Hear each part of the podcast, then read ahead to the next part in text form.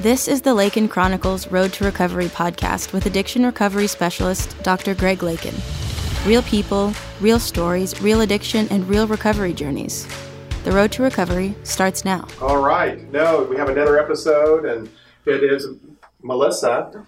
And thank you for coming. I actually appreciate the fact that you actually viewed some of the Lakin Chronicles and you just volunteered, you know, because uh, you certainly have a story to tell and you have a lot of lessons that you've learned in the process. But I appreciate you just wanting to give back and, and, and getting your story out there with the whole focus of trying to help others, you know, get help as well. But yeah, so I mean, Melissa, just tell me a little bit about like when opioid addiction first started for you and, and how it progressed or, or what you think the, the, the steps were.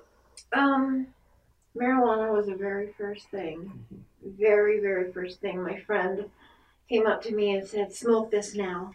and he literally would not let me leave until I tried it. Yeah. So I tried it and I liked the way that I felt. Mm-hmm. And I continued to smoke for a while. Yeah. And then um, I stopped for a while.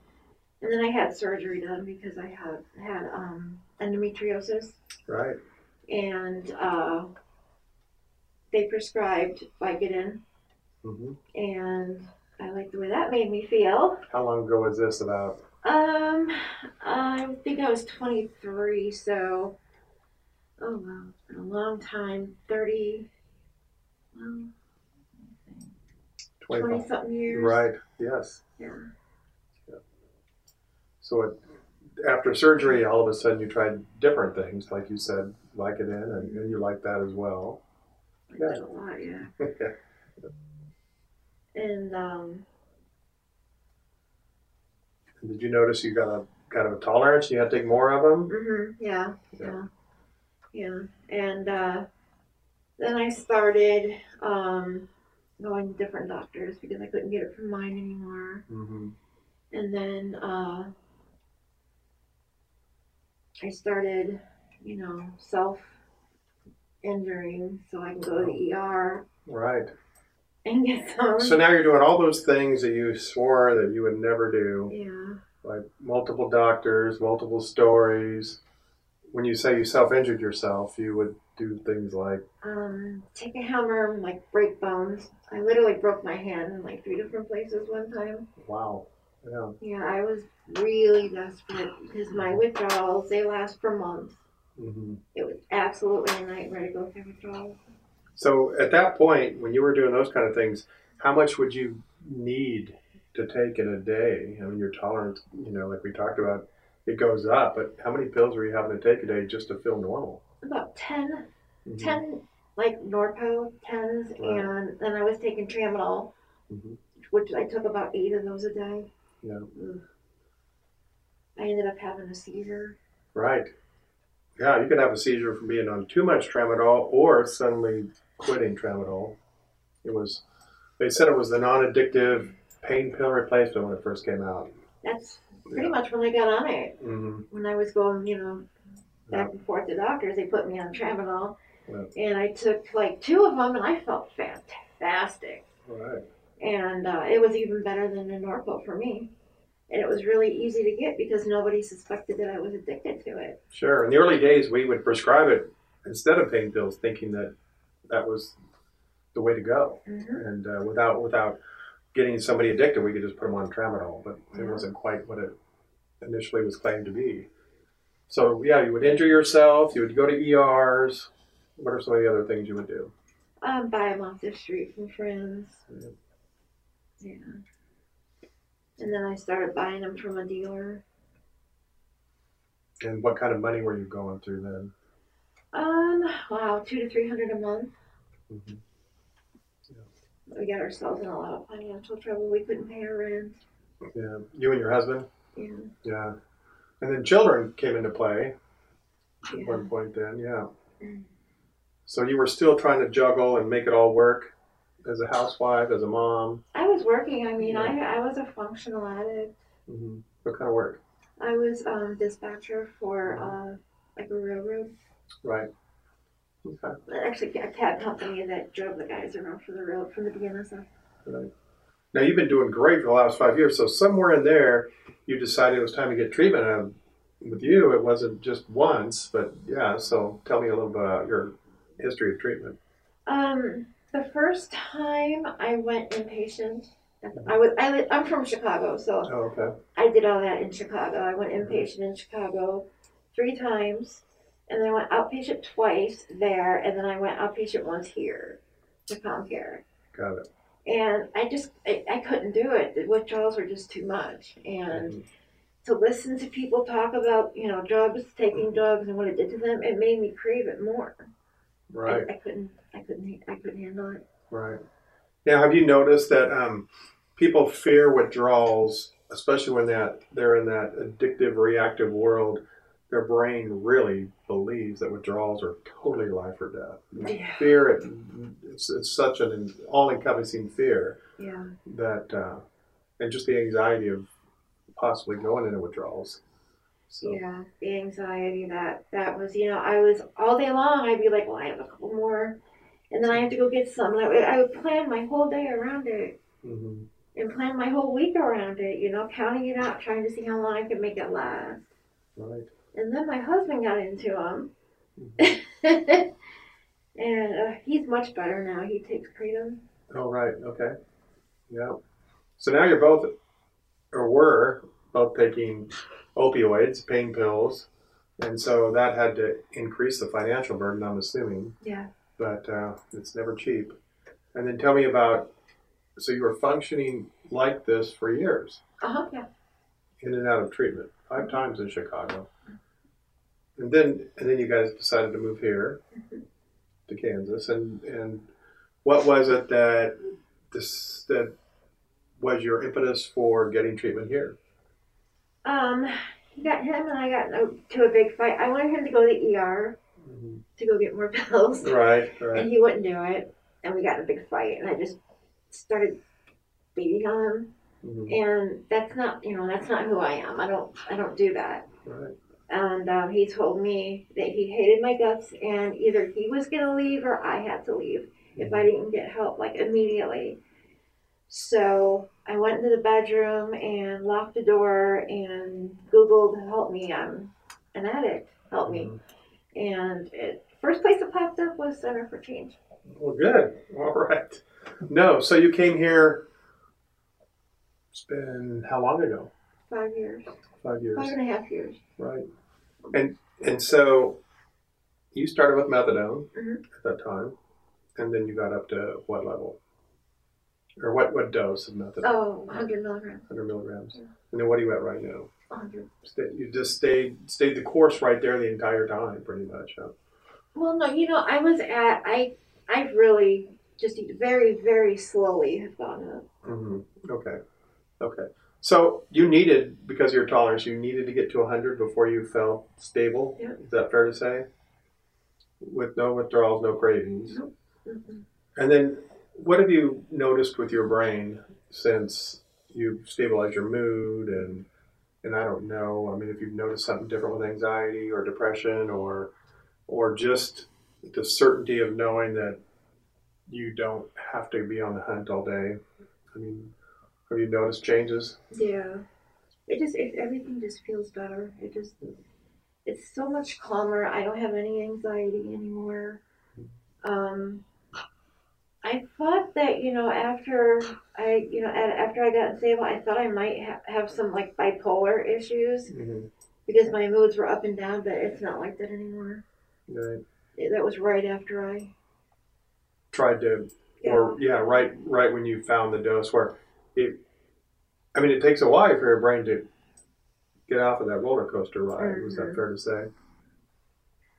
Right. So anxiety's calmed down, and you know it's kind of weird because as we study what part of the brain is activated during opioid addiction, we find out that it's actually more the primitive limbic fight or flight, but it's also kind of like PTSD where you know you have these triggers and you know like pills or or the fear of withdrawals or whatever. It's almost more like a PTSD than general generalized anxiety disorder but stabilizing your your mood with medication assisted treatment like methadone or Suboxone, buprenorphine, or you know, if there is a, a bipolar or anxiety component as well, then once we stabilize that, like you said, the anxiety starts to go away, fears start to become more rational. Um, what's it like on the other side? What's it like just not having to be on the hunt or not having to worry about cravings or withdrawals? Life is just so much better. So much better. We can pay our bills now because we're not worrying. about- You know, we're not spending our money on the Mhm. street looking for it. Yeah. And another thing that I was really concerned with was getting those fake pills. Oh yeah, Yeah. fentanyl, lace stuff. Yeah. I, you know, um, Mhm. it, it terrified me. Mhm. That was another big reason for me to get out. I've been to a couple of funerals, right? Yeah. Now you don't have any idea what you're getting out there, and they have that. They have fentanyl laced in marijuana, or black tar, or all these M30 fake counterfeit pills. So you think you know what you're taking. You think it's a prescription pill. I know what I'm taking, and no. And you get a lethal dose sometimes. So that was very smart. Now you have a couple of kids, a couple of children. Yeah. Yeah. How are they doing? Um, they're good. They they are terrified of pills. They won't take them. They won't touch them. hmm Um, my oldest won't. My my um, middle child he has to take medication, and it's an amphetamine. He has uh, ADD. ADHD. Mhm, Right. Yeah. So he takes that, but he, you know he doesn't abuse it. We don't let him abuse it, and nobody touches it at home. You know, it's all his. Right.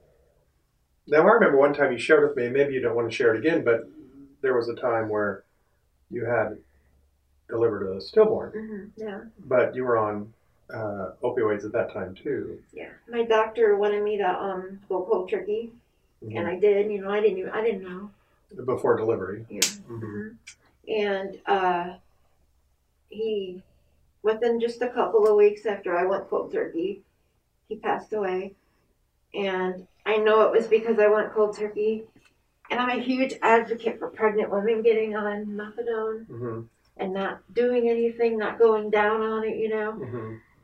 Because I've, you know, I've helped a couple of people online. I belong to a bunch of groups. Right. And um, I've talked to the women that have been pregnant and told them, please, please don't go down. hmm I mean, your baby could die, you know, and I don't ever want anybody to have to go through that. Right.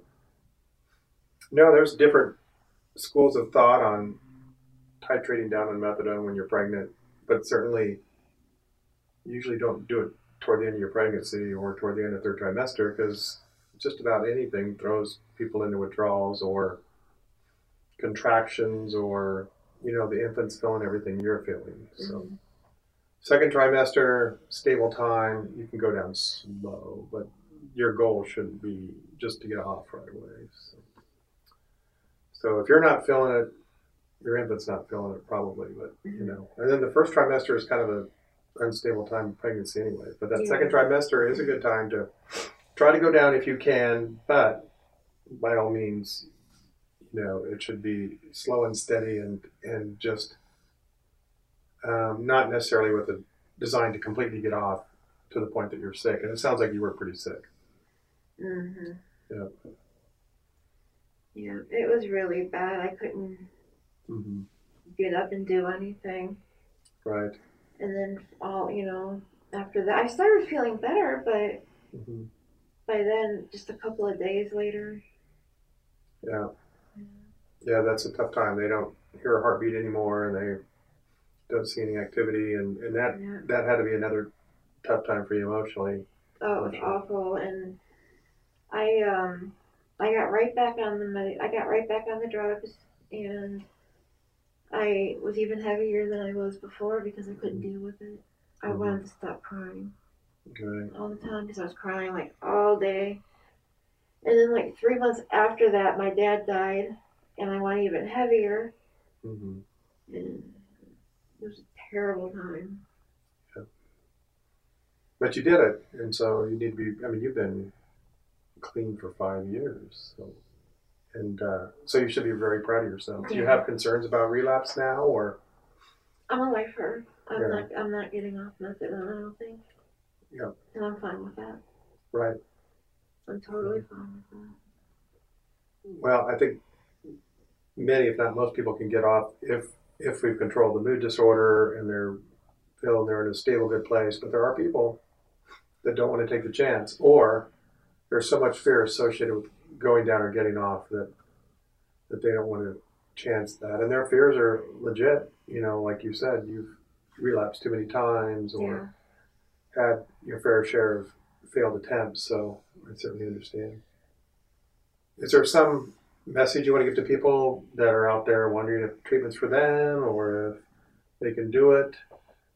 Um, you know, you're a good example of like maybe six times a charm, but you person you you you did it. You know, you did it, and, and you stuck with it long enough that you, you actually gave it a chance.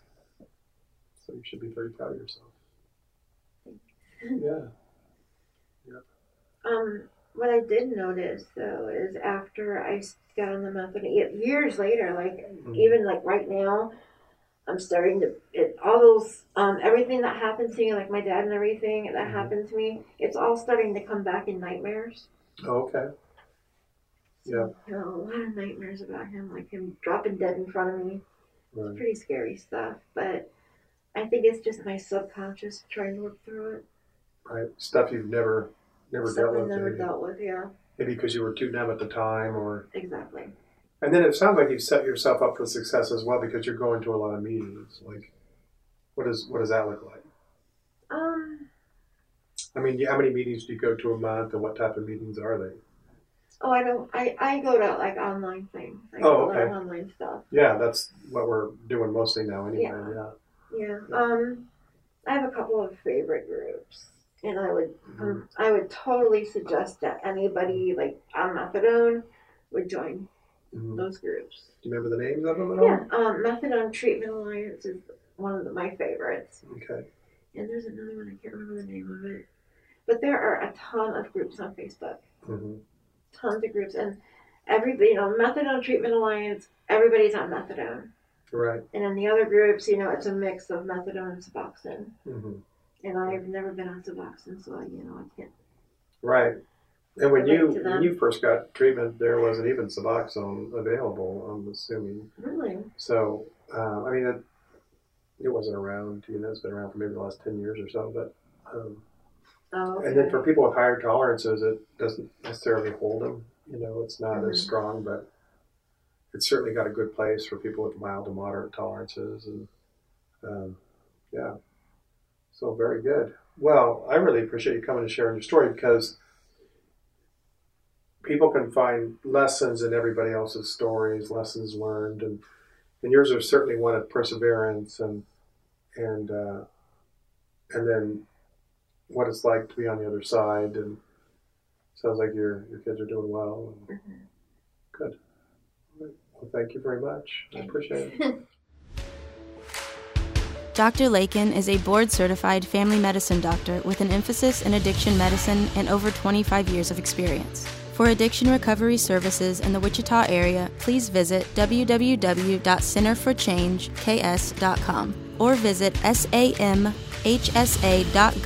for a national directory of resources and recovery centers in your area. You can also find these links in the podcast description. Thank you for listening to the Lakin Chronicles Road to Recovery podcast. And remember, you've got this.